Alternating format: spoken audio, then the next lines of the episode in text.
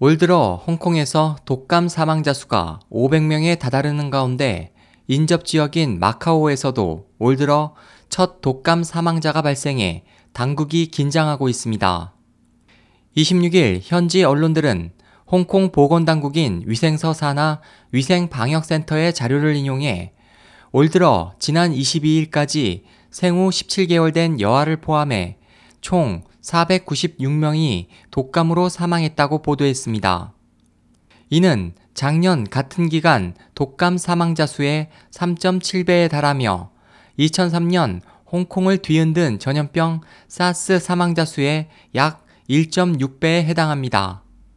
또 올해 독감 중환자 수는 어린이 18명을 포함해 모두 659명으로 집계돼 작년 같은 기간 수보다 2.5배 증가했습니다.